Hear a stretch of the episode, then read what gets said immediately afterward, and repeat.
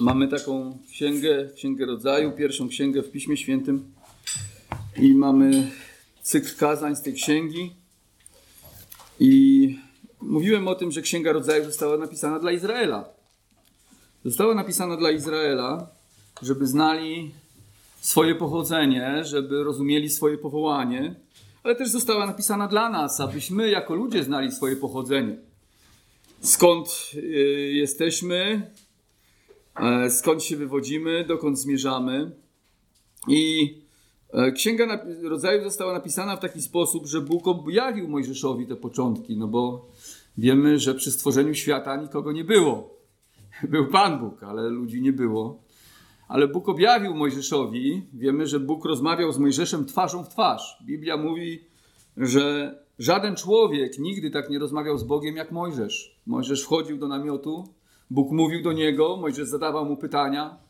Bóg też objawiał Mojżeszowi różne rzeczy w taki sposób, jak innym ludziom e, nie objawiał. I Mojżesz po prostu spisał tą księgę początków, spisał losy Abrahama, spisał losy Noego, spisał losy Jakuba, Izaaka, wszystkich patriarchów i również e, losy Józefa, bo tak się kończy ta księga, kiedy Józef e, zostaje w Egipcie, naród tam w Egipcie się rozmnaża, no i zaczyna się później księga wyjścia, kiedy ten naród wychodzi z, po 400 latach z Egiptu i stają się Bożym narodem.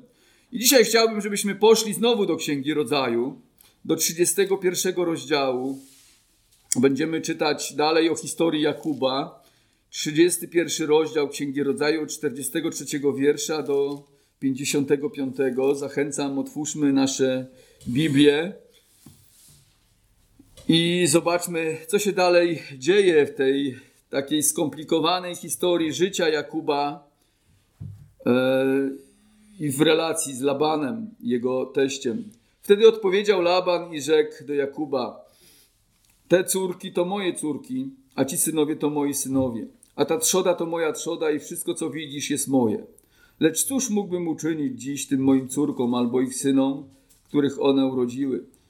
Chodź więc teraz, a zawrzyjmy przymierze, ja i ty, i niech ono świadczy o zgodzie między nami. Wziął tedy Jakub kamień i postawił go jako pomnik. I rzekł Jakub do krewnych swoich, nazbierajcie kamieni. I nazbierali kamieni ułożyli na nich kopiec, a potem na tym kopcu urządzili ucztę. Laban nazwał go Jegar Sachuduta, a Jakub nazwał go Galaet. Potem rzekł Laban, ten kopiec niech będzie dzisiaj świadectwem zgody między mną a między tobą, dlatego nazwał go Galaet. I Mispa, mówiąc niech Pan będzie stróżem między mną i między tobą, gdy się rozstaniemy.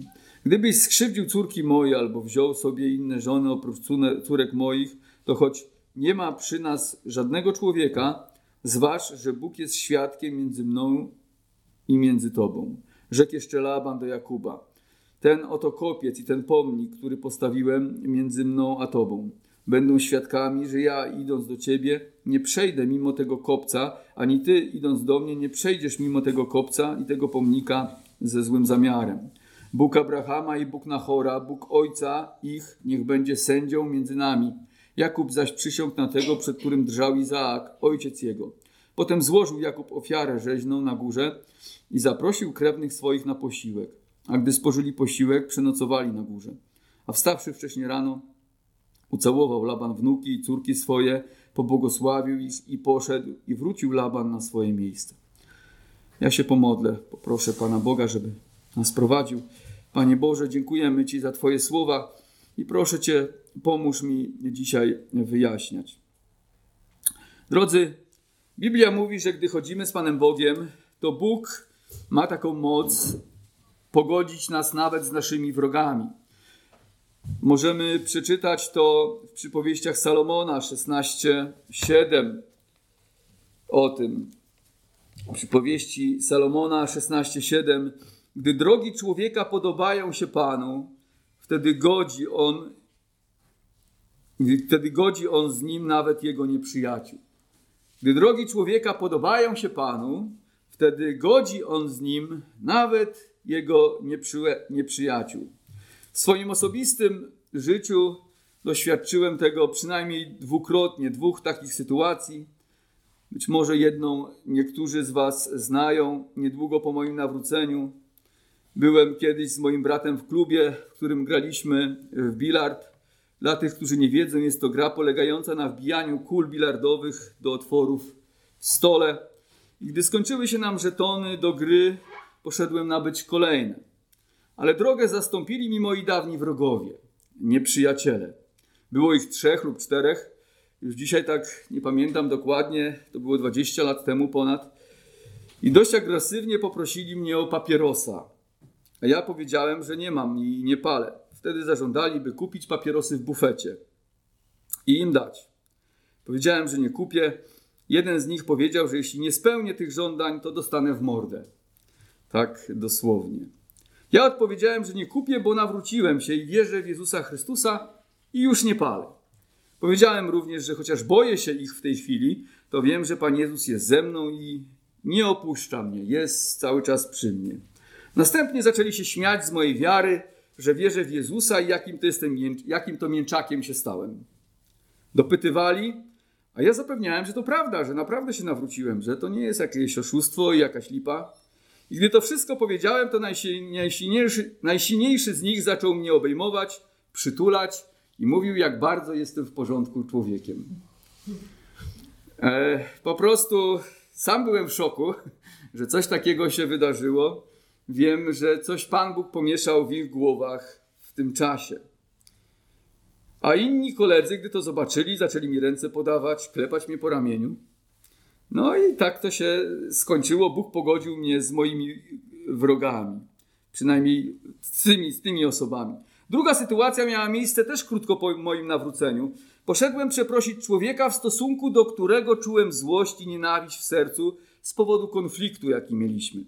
Gdy zadzwoniłem dzwonkiem do drzwi, był tak zdziwiony, jakby zobaczył ducha. Być może w pierwszej chwili pomyślał, że przyszedłem robić jakąś awanturę albo napaść na niego. Z pewnością nie spodziewał się tego, co za chwilę miał usłyszeć. Powiedziałem mu, że się nawróciłem do Chrystusa i chcę go przeprosić. Zdębiał. Było to w oparach unoszącego się dymu z marihuany oraz w tle imprezy, która gdzieś tam w dale była. Nie wiedział, jak zareagować. To musiał być dla niego totalny szok. Podaliśmy sobie dłonie, pojednaliśmy się, no i tak się rozstaliśmy. Bóg pogodził mnie z moimi wrogami. A tu mamy historię, jak Bóg doprowadził do pojednania Labana i Jakuba, zięcia i teścia, w życiu których przez wiele lat narosło, narosło wiele konfliktów. Laban ścigał Jakuba pełen złości, zamierzając pozbawić go majątku i zrobić mu krzywdę. Ale pod wpływem interwencji Pana Boga, mówiliśmy ostatnio, gdy przestrzegał go Pan, żeby nie manipulował Jakubem i porzucił złe zamiary w stosunku do niego, teść Jakuba złagodniał. Bóg odebrał mu wszystkie argumenty. On też nie znalazł bożków, których szukał. Mówił, że Jakub je ukradł. Wiemy, że Rachela je ukryła.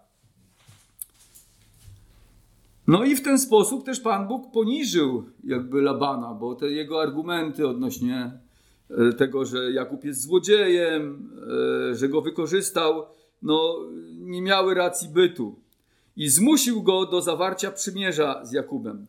Zobaczmy, jak Bóg w niesamowity sposób potrafi odwrócić rolę i położenie człowieka. Laban, ścigając Jakuba, czuje się zwycięzcą, człowiekiem, któremu Jakub i jego córki i synowie winni są posłuszeństwo i dozgonną wdzięczność, bo twierdzi tutaj, że wszystko posiadają od niego. Wtedy odpowiedział Laban i rzekł do Jakuba: Te córki to moje córki, a ci synowie to moi synowie, a ta trzoda to moja trzoda, i wszystko, co widzisz, jest moje. Czyli wszystko, co masz, to tak naprawdę dostałeś ode mnie. Jeszcze się awanturujesz, uciekasz. Powinieneś tutaj być dozgonnie mi wdzięczny, niemalże leżeć u moich stóp. No tak myśli Laban w stosunku do Jakuba. Tymczasem opuszcza Jakuba jako człowiek zmuszony przez Pana Boga do zawarcia pokojowej umowy.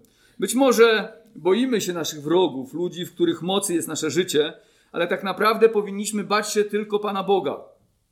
On może poniżyć tych, którzy nam źle życzą, a nawet doprowadzić do pojednania między zwaśnionymi stronami, poniżając naszych przeciwników, jak w przypadku Labana.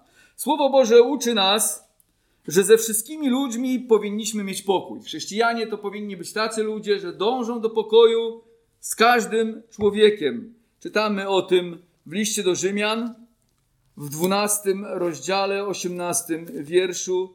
Mówi o tym apostoł Paweł. Jak mamy Biblię, to spójrzmy na ten wiersz. List do Rzymian, 12 rozdział, 8 wiersz. Czytamy tak.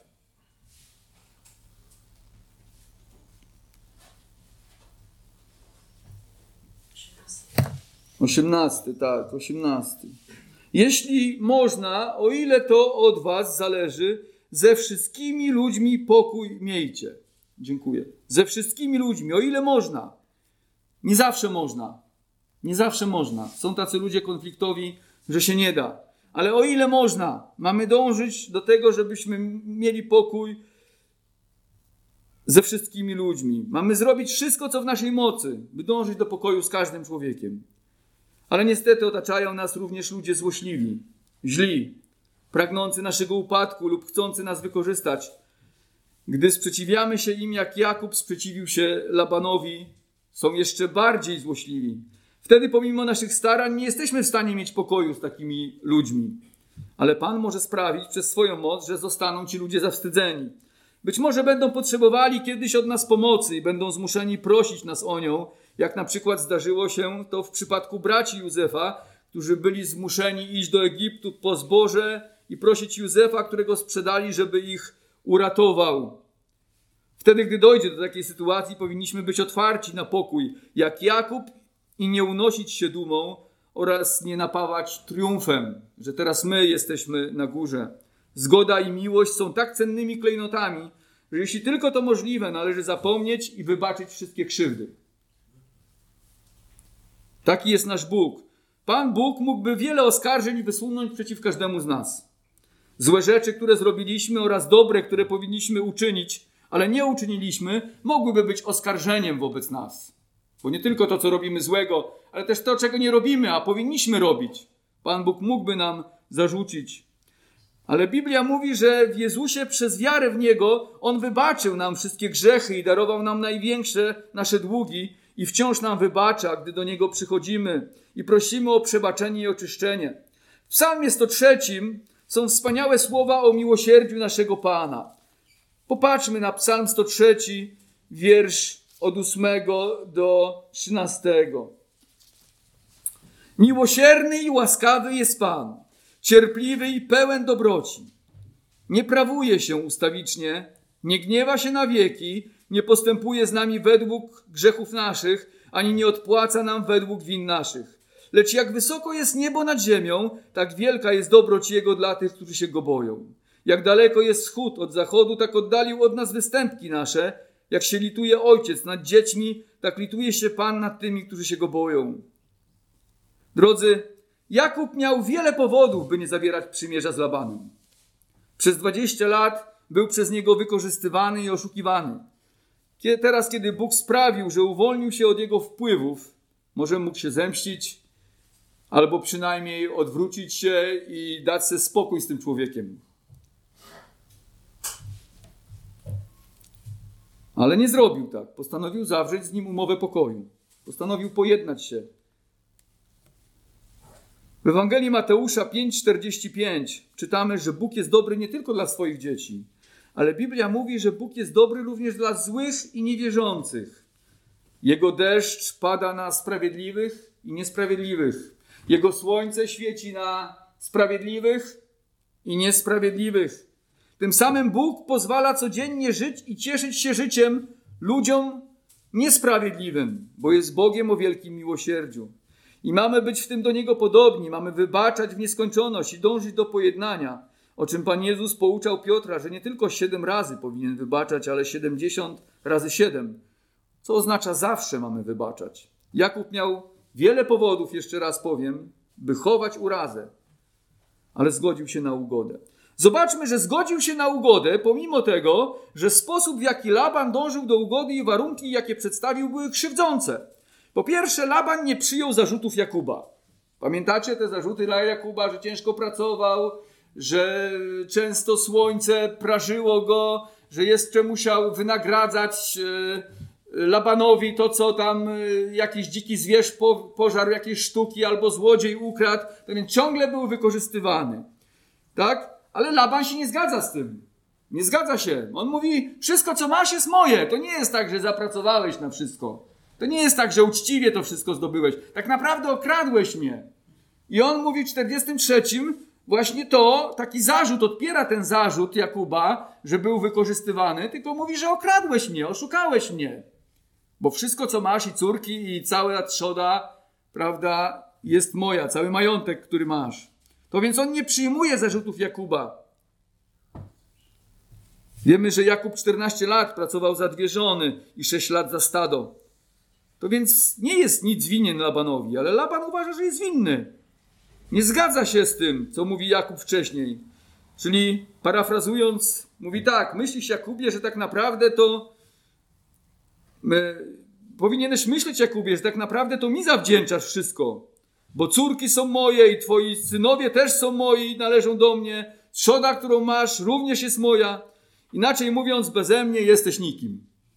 Zobaczcie, i to w, w sytuacji, kiedy właśnie on dąży do przymierza. On cały czas chce pokazać Jakubowi, że on bez niego jest no nikim. To Laban zrobił go jakimś znaczącym człowiekiem. Czyli chodzi o to, że jest dłużnikiem Labana. I mówi Laban dalej, ale ja jestem łaskawy i dobry, wybaczam twoją niewdzięczność. nie? Jesteś niewdzięcznikiem, okradłeś mnie, ale on mówi, ale chodź teraz, zawrzyjmy przymierze. Ja jestem dobry, ja jestem łaskawy, ty jesteś oszustem. Nie? I zobaczcie, wcale te warunki przymierza nie są takie, no, te, te, jakby te zarzuty są takie, że ktoś powinien powiedzieć, no ja nie zawrzę z nim żadnego pokoju, żadnego przymierza, bo on nie przyznaje się do żadnej winy.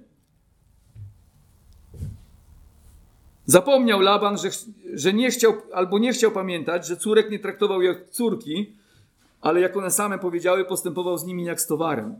Handlował nimi. Nie widzimy jakiejś wielkiej skruchy u Labana, on wciąż jest przekonany, że ma rację w tym sporze. Po drugie, warunkiem zgody ma być również dobre traktowanie córek Labana i obietnicę, że Jakub nie weźmie sobie już innych żon. W 50 wierszu czytamy: Gdyby skrzywdził córki moje albo wziął sobie inne żony oprócz córek moich, to choć nie ma przy nas żadnego człowieka, zważ, że Bóg jest świadkiem między mną i między tobą. Także tutaj Laban okazuje się hipokrytą. Sugeruje, że Jakub źle traktował swoje żony. On jest takim szlachetnym człowiekiem, który zawsze, zawsze troszczył się o ich bezpieczeństwo, a teraz jak go zabraknie, to Lea i Rachela są zagrożone. Prawda? I teraz, no jak one będą żyły, jak mnie nie będzie, nie? Ty to wiesz, jesteś niebezpieczny człowiek, oszust. E, także źle będzie się traktował. Jest to kolejna manipulacja ze strony Labana.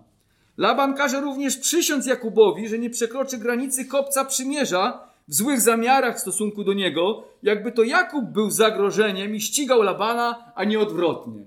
Zobaczcie, mamy takie przysłowie na to. Ten człowiek odwraca kota ogonem. Wszystko zmienia. Tak? Czyli zarzuty w kierunku kieruje w kierunku Jakuba, a sam odpiera te wszystkie, o których Jakub wcześniej mówił. Czy zawarłbyś ugodę pokoju, gdyby w warunkach pokoju ciągle obwiniano cię, gdyby w warunkach właśnie pokoju ciągle obwiniano cię, że to ty jesteś winien konfliktu i cały ten spór to twoja wina, ale ktoś jest bardzo łaskawy i zgodzi się na to porozumienie. Tak? Czy zawarłbyś wtedy pokój, czy raczej byś mówił, no nie, ty musisz się przyznać do winy. Nie? Bo zobaczcie, taka, taką mamy tutaj sytuację. Wydaje mi się, że wielu miałoby z tym problem. Często żądamy, by strona, która nas skrzywdziła, przyznała się do winy i okazała skruchę, a wtedy może zgodzimy się jej wybaczyć. Często jesteśmy gotowi przebaczyć i pojednać się, kiedy warunki są dla nas przychylne i jest po naszemu. Jednak musimy zdać sobie sprawę, że pojednanie będzie nas kosztować i należy zrezygnować z pretensji i roszczeń. Jeśli żadna ze stron nie rezygnuje, to do pojednania po prostu nie dojdzie. Gdyby Jakub teraz zaczął krzyczeć na Labana, to ty jesteś oszustem, nie zgadzam się z tym, co mówisz, to z pewnością nie doszłoby tam do żadnej ugody, znowu by się rozstali w konflikcie, a może by się jeszcze pozabijali, bo i ten miał, miał jakichś żołnierzy, i tamten miał jakichś ludzi, i po prostu byłaby między nimi wojna. Także pojednanie będzie nas kosztować. Choć nie widzimy skruchy u Labana, to jednak Jakub postanowił zaakceptować swoją krzywdę i zgodzić się na krzywdzące warunki i nieprawdziwe tłumaczenia. Być może dzisiaj jesteśmy w kimś w konflikcie lub nosimy w sercu jakieś nieprzebaczenie.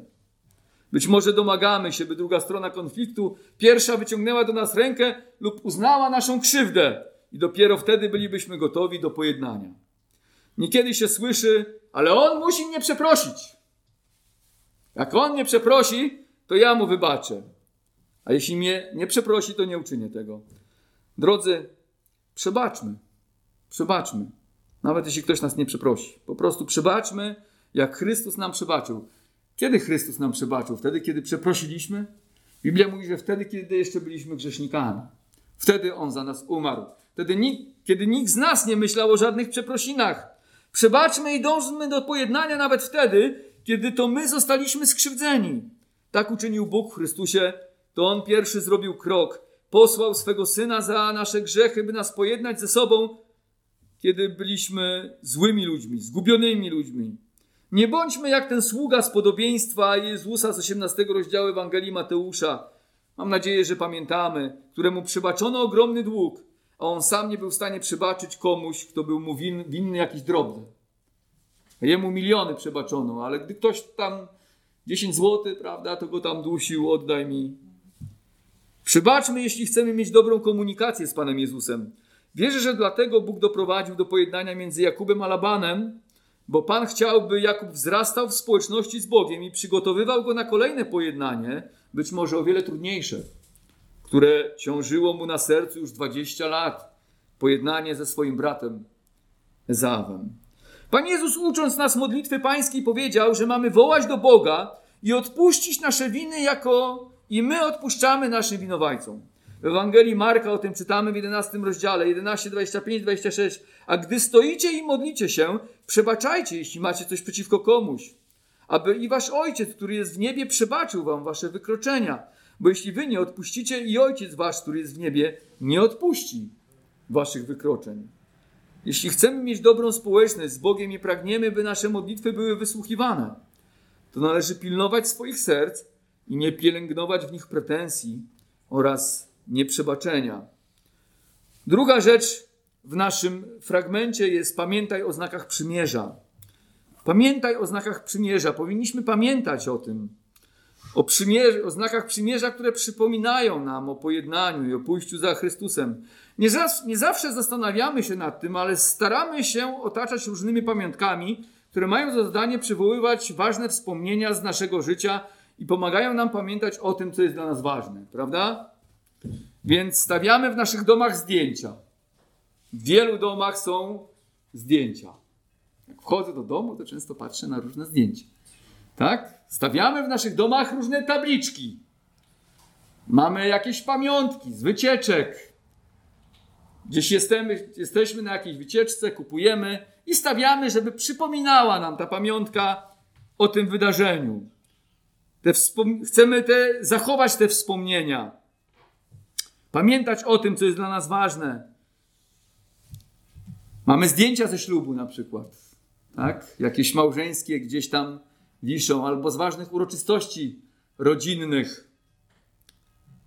Gromadzimy wiele różnych pamiątek, by wyciągnąć je po pewnym czasie i powspominać. Podobnie czyniono kiedyś, szczególnie gdy chciano utrwalić pamięć o ważnych wydarzeniach. Wziął Jakub z Labanem kamienie i zbudowali z nich pomnik, który miał przypominać o przymierzu, jakie ze sobą zawarli. Złożył tam również Jakub ofiarę i jedli razem wspólny posiłek, który był takim przypieczętowaniem pojednania. Z wrogami raczej posiłku nie jesz, tylko z kimś, kto jest twoim przyjacielem. Jakub nazwał to miejsce Gala Galaet. Dzisiaj to miejsce jest kojarzone jako Gilead, prawda? Prawdopodobnie tam też była później granica. Wzgórze świadectwa, bo tak oznacza Galaet, wzgórze świadectwa. Laban zaś nazwał to miejsce Jegar, Sachuduta, góra świadectwa oraz Mispa. wieża strażnika. Warto zauważyć, że Jakub dał nazwy hebrajskie temu miejscu, a Laban aramejskie, co oznacza, że pomimo przymierza były, była między nimi ogromna różnica. Obaj mówią innymi językami w sensie mentalnym. Jakub swoje życie wiąże z obietnicami bożymi i z Kanaanem. Laban zaś myśli o tym świecie, a nie e, o tym świecie e, i wykorzystuje imię Boga właściwie do manipulacji. Chce przypomnieć Jakubowi, że powinien pamiętać o tym przymierzu, bo Bóg go ukaże. Ale czy Laban jest jakimś czcicielem Pana, czy on kocha Boga? Nie. On chce raczej dbać o swoje bezpieczeństwo. Tak naprawdę Laban nie wierzy w Boga Jakuba i nie jest czcicielem Boga Jakuba i chce traktować Boga instrumentalnie, jak swoje bożki, by służył dla jego potrzeb. Niestety duża część ludzi w ten sposób postrzega Boga. Nie chcą, by Bóg był ich Panem, to oni chcą być Jego Panem. Bóg jest dla nich tylko potrzebny trochę jak instrument, grają na nim, prawda? Kiedy im jest potrzebny, no to wtedy po prostu chcą go wykorzystać. Każdym razie Bóg włożył nam w serce potrzebę upamiętniania ważnych wydarzeń. I widzimy w Biblii, że często, gdy dochodziło do istotnych rzeczy, które chciano upamiętnić, stawiano jakieś pomniki lub wiązano z wydarzeniami jakieś przedmioty, jak w naszym dzisiejszym wydarzeniu. Miało to na celu przypomnieć dobroć i miłosierdzie Pana Boga. W księdze Jozłego mamy nakaz wyciągnięcia dwunastu kamieni z Jordanu, które miały za zadanie upamiętnić zatrzymanie i rozdzielenie przez Pana wody w Jordanie. I pamiętacie, Jozue powiedział, że jak was kiedyś Pan powiedział, jak was dzieci wasze spytają, co oznaczają te kamienie, prawdopodobnie te kamienie leżały w jakimś ważnym miejscu, gdzie tam ludzie przychodzili, no i wtedy była okazja, żeby zadać to pytanie. A po co te kamienie tutaj? No i wtedy była okazja, żeby powiedzieć, że Bóg kiedyś przeprowadził przez Jordan suchą nogą Izraelitów i tak to okazał swoją wielką moc wobec tego narodu. Bóg też kazał upamiętniać ważne wydarzenia przez ustanawianie świąt, jak choćby Pascha, która przypominała Izraelitom wyjście z Egiptu. Dał również Pan Bóg tęczę. Prawda? To jest też właśnie taki Boży sposób upamiętnienia przymierza Boga z człowiekiem. Czasami mamy okazję oglądać na niebie właśnie tęczę, ale po co to jest? Po to, żeby właśnie i ludzie, i Pan Bóg, oczywiście Pan Bóg nie zapomina, ale Pan Bóg dał ten znak przymierza, żeby było wiadomo, że On chce błogosławić ludziom, że nie jest jakimś wrogiem ludzi, przeciwnikiem ludzi, prawda, ale powiedział, że już nigdy nie zniszczę wodami potopu ziemi, przeto zawieram przymierze i kładę łuk mój na obłoku. Prawda? Czyli Bóg też korzystał z takich elementów, znaków, które miały za zadanie właśnie wzmacniać jakby to przymierze, przypominać to przymierze, przypominać dobroć Boga. Jest też obrzezanie. Bóg dał Izraelitom obrzezanie. Miało to za zadanie włączać ich do narodu izraelskiego, utożsamić ich z narodem i obietnicami danymi Abrahamowi. Również i nam w Nowym Testamencie dał Pan Bóg dwa ustanowienia, które powinniśmy, o które powinniśmy dbać i je zachowywać. Pierwszym takim jest chrzest. Pan Jezus nakazał każdemu, który uwierzy, ochrzcić się na wyznanie wiary. Nakazał, to są Jego słowa, w trybie rozkazującym. To jest rozkaz. To nie jest propozycja od Pana Jezusa. On powiedział, że każdy, kto wierzy, ma się ochrzcić. Chrzest jest znakiem wyrażającym zmianę w życiu wierzącego człowieka. Możemy się do tego odwołać, gdy się ochrzcimy i powiedzieć, że od tego momentu zaczęliśmy nowe życie. Chrzest także wzmacnia naszą wiarę, gdy ją posiadamy, bo przypomina nam, że wstąpiliśmy w przymierze z Bogiem. Troszkę jak obrączka. Obrączka nie sprawia, że jestem mężem mojej żony. Ale za każdym razem, gdy ta, z jakichś powodów ta relacja małżeńska mogłaby słabnąć, w moim życiu, powiedzmy, jest jakaś pokusa i mam na palcu tą obrączkę i spojrzę na nią, to przypomni mi się, że kim jestem? Jestem mężem mojej żony. Tak? I jestem zobowiązany jej wierność. Jestem zobowiązany troszczyć się o moje małżeństwo. Tak więc to nie obrączka sprawia małżeństwo, to nasze obietnice, prawda, przed Panem Bogiem. To my chcieliśmy zawrzeć związek małżeński, ale obrączka wzmacnia nasze małżeństwo, przypomina nam o naszym małżeństwie, podobnie z chrztem, prawda? Chrzest nie sprawia, że stajemy się chrześcijaninami, ale kiedy przypomnę sobie, co obiecałem Panu Jezusowi Chrystusowi, kiedy wstąpiłem z Nim przymierze, pieczętując to przymierze poprzez chrzest, to wtedy moja wiara staje się wzmocniona, kiedy mogą być różne pokusy, kiedy mogą być różne wątpliwości. To więc Bóg używa tych symboli, używa tych znaków, używa tych pamiątek do tego, żeby budować naszą wiarę. I widzimy tutaj, że Laban z Jakubem używali właśnie tych znaków przymierza, które miały być dla nich świadectwem, że zawierają umowę. I gdyby komuś przyszło do głowy, że pójdę i teraz odwdzięczę się temu Labanowi, może Jakubowi, albo nie wiem, Laban w chwili słabości by powiedział, a jednak odbiorę mu to wszystko. No to wtedy musiałby przejechać przez ten pomnik przymierza. Prawda? I tam by mu się przypomniało, jaką to umowę zawarł z Jakubem. Drugim takim ustanowieniem jest wieczerza pańska, zwana również pamiątką, która przypomina nam o śmierci Pana Jezusa za nasze grzechy. Za każdym razem, gdy ją sprawujemy, odwołujemy się do śmierci Pana Jezusa za nas na krzyżu i przypominamy sobie, że dzieło odkupienia nie jest naszą zasługą i wdzięczność jesteśmy winni jedynie Panu Jezusowi. W ten sposób wieczerza również służy wzmacnianiu naszej wiary. Oczywiście, jeśli ją mamy. Nie powinniśmy więc rezygnować, bagatelizować lub umniejszać Bożych sposobów budowania nas w wierze. Służą bowiem one nas, dla naszego bezpieczeństwa. Jak pomnik Jakuba i Labana miał być świadkiem między nimi, tak Boże ustanowienia mają świadczyć o naszym przymierzu z Bogiem. Mamy tutaj w naszym fragmencie, kiedy stawiają kamienie, stawiają pomniki, które wzmacniają to przymierze. Przecież mogliby zawrzeć umowę ustną, może pisemną na skórach. No wtedy nie było takiej może sposobności gdzieś tam do do spisania, tak swobodnie jakieś umowy, no bo papierów nie było. Pewnie skór też tak ze sobą nie wożono. Na kamieniu, no to nie było tak łatwo napisać. Dzisiaj mamy umowy papierowe, prawda? Przecież moglibyśmy umówić się na coś.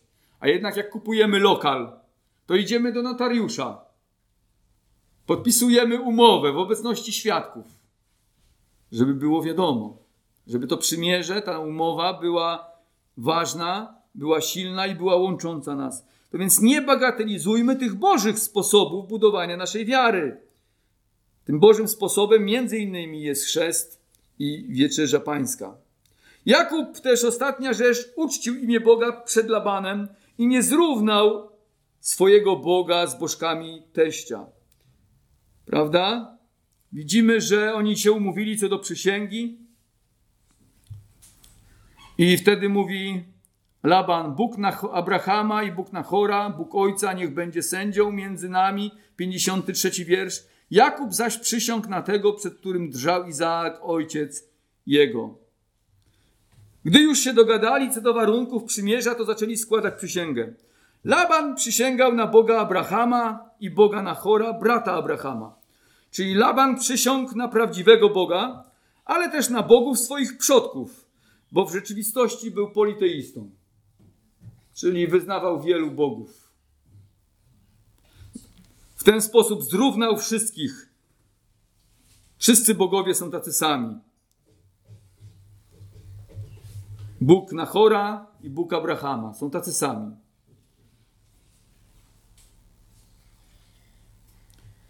To więc możemy to jakby powiedzieć, opisać w taki sposób, że Jakubie, jak wspaniale, że wierzymy w tego samego Boga. Dzięki temu nasze przymierze będzie silniejsze. Prawda? Jakby przy tym przymierzu, jakby on tak mówi. Nie? Boga Abrahama i Boga Nachora. Wierzymy w tego samego Boga. Modlimy się do tego samego Boga. I choć presja na Jakuba ze strony Labana była spora, by powiedzieć Amen, tak, mógł powiedzieć, a, już te pretensje jego machnąłem na to ręką, Tak, to jeszcze ta sprawa też niech będzie po, po jego myśli. Mógł powiedzieć Amen, ale nie powiedział tak. On nie przysiągł na bogów Labana, ale zobaczcie, tak jak powiedziałem, na co przysiągł? Jakub zaś przysiągł na tego, przed którym drżał Izaak, ojciec jego. Nie przysiągł na bogów Labana. Tak? Nie przysiągł na bogów Nachora, ale przysiągł jedynie na prawdziwego Boga. Przysiągł na Boga Izaaka, przed którym drżał Izaak. Wiemy, że Abraham czcił też na początku wielu bogów. Nawrócił się później w 12 rozdziale Księgi Rodzaju, kiedy został powołany i dopiero wtedy poznał prawdziwego Boga. Ale zobaczcie, Jakub czcił tylko jednego Boga. Nie czcił tych bogów, które czcił Laban. Nie wierzył w te bożki, które, których Laban szukał. Tym samym dał świadectwo tego, że bogowie Labana nie są bogami Jakuba, bo nie są to w ogóle prawdziwi bogowie. Ale Jakub czci jedynego prawdziwego Boga, tego, który czcił jego ojciec Izaak. Często słyszy się od wielu ludzi, że tak naprawdę wierzymy w tego samego Boga, tylko pod innymi imionami. Prawda? Wszystkie religie są równe, wszyscy wierzymy w tego samego Boga. Nawet papież gdzieś tam jedzie i mówi: Wszyscy wierzymy w tego samego Boga, żeby być w jakiejś takiej no, zgodzie z tymi ludźmi, żeby nie, nie mieć jakiegoś konfliktu z tymi ludźmi. Ludzie, nie znając prawdziwego Boga, chcą zrównywać wszystkie religie i wszystkich bogów, podkreślając, że każda wiara prowadzi do zbawienia. W rzeczywistości czynią tak, bo nie chcą się upamiętać i porzucić swoich grzechów, więc mają swoje religie i swoich bogów, chcą, chcąc postępować po swojemu. Ale to jest wielkie kłamstwo, bo Biblia mówi, że jest jeden Bóg. Jeden prawdziwy. My wierzymy w jednego Boga, stworzyciela świata i wszelkiego życia. Boga Abrahama, Izaaka i Jakuba, który objawił się Mojżeszowi, a w czasach ostatnich objawił się w swoim Synu Jezusie Chrystusie. Wierzymy w jednego Boga, Jezusa Chrystusa, naszego Zbawiciela.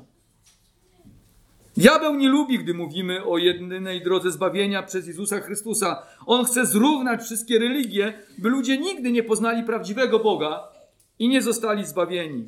Pan Jezus w Ewangelii Jana, mamy to na naszej witrynie napisane, ale Pan Jezus w Ewangelii Jana w 14 rozdziale 6 wierszu powiedział: Ja jestem, pamiętacie pewnie na pamięć, odpowiedział im Jezus: Ja jestem droga i prawda i żywot. Nikt nie przychodzi do Ojca tylko przeze mnie. Jedna droga do zbawienia, nie ma wielu dróg do zbawienia.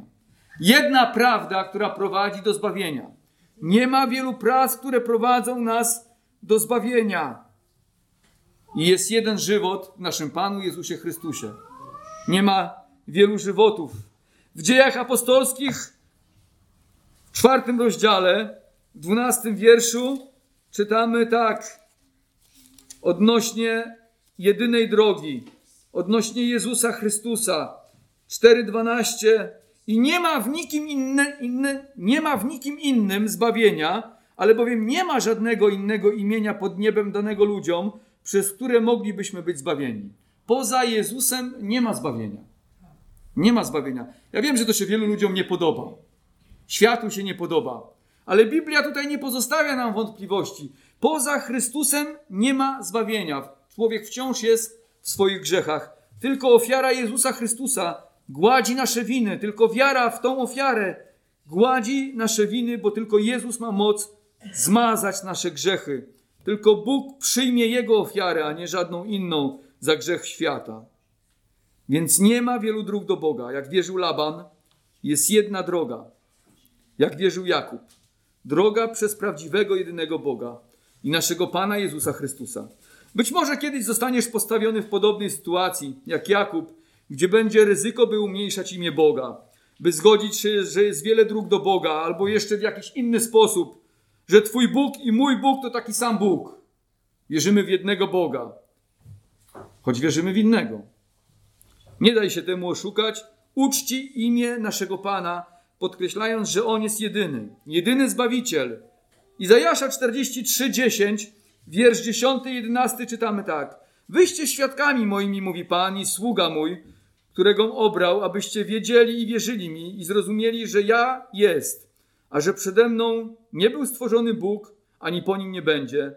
Jam jest Pan i nie masz oprócz mnie Zbawiciela. Nie ma Zbawiciela oprócz tego Boga, który objawił się Izraelowi i który dał nam swego Syna Jezusa Chrystusa i oprócz naszego Pana Jezusa Chrystusa. Podsumowując, po pierwsze, Bóg ma moc pojednać nas nawet z naszymi wrogami, jeśli tylko tego chce, a my z Nim chodzimy. Po drugie, pamiętajmy o znakach przymierza, bo służą bowiem one dla naszego bezpieczeństwa i wzmacniają naszą wiarę. Nie bagatelizujmy ich, bo Bóg używa ich do tego, żeby nas budować. Gdy rezygnujemy z nich, sami się ograbiamy. I po trzecie, czcijmy jedynego Boga i nie ulegajmy pokusom, by zrównywać go z innymi bogami czy z innymi religiami. Jest tylko jedna droga zbawienia przez wiarę w naszego Pana Jezusa Chrystusa. On jest prawdziwym Bogiem i życiem wiecznym. Amen. Powstańmy i pomódlmy się. Panie nasz, bardzo dziękujemy Tobie za ten przykład Jakuba, ten fragment, który uczy nas tak wielu rzeczy. Uczy nas o tym, że powinniśmy przebaczać ze stratą często. Uczy nas o tym, jak ważne są pamiątki, symbole, które też Ty ustanawiasz, aby wzmacniać naszą wiarę. Panie, i pomóż nam też z tego korzystać na drodze zbawienia, z tych narzędzi, które Ty nam dajesz. I uczy nas o tym, że Ty jesteś jedyną drogą zbawi zbawienia. Nie ma ratunku poza Tobą, Panie nasz. Bardzo dziękujemy Ci za Twoje słowo. Dziękujemy Ci za Jakuba, który uczcił Twoje imię. Chociaż Laban chciał go zrównać, Ciebie Boże, z innymi bogami. Ale Ty jesteś jedynym, jedynym prawdziwym Bogiem, naszym Bogiem. W Jezusie Chrystusie. Amen.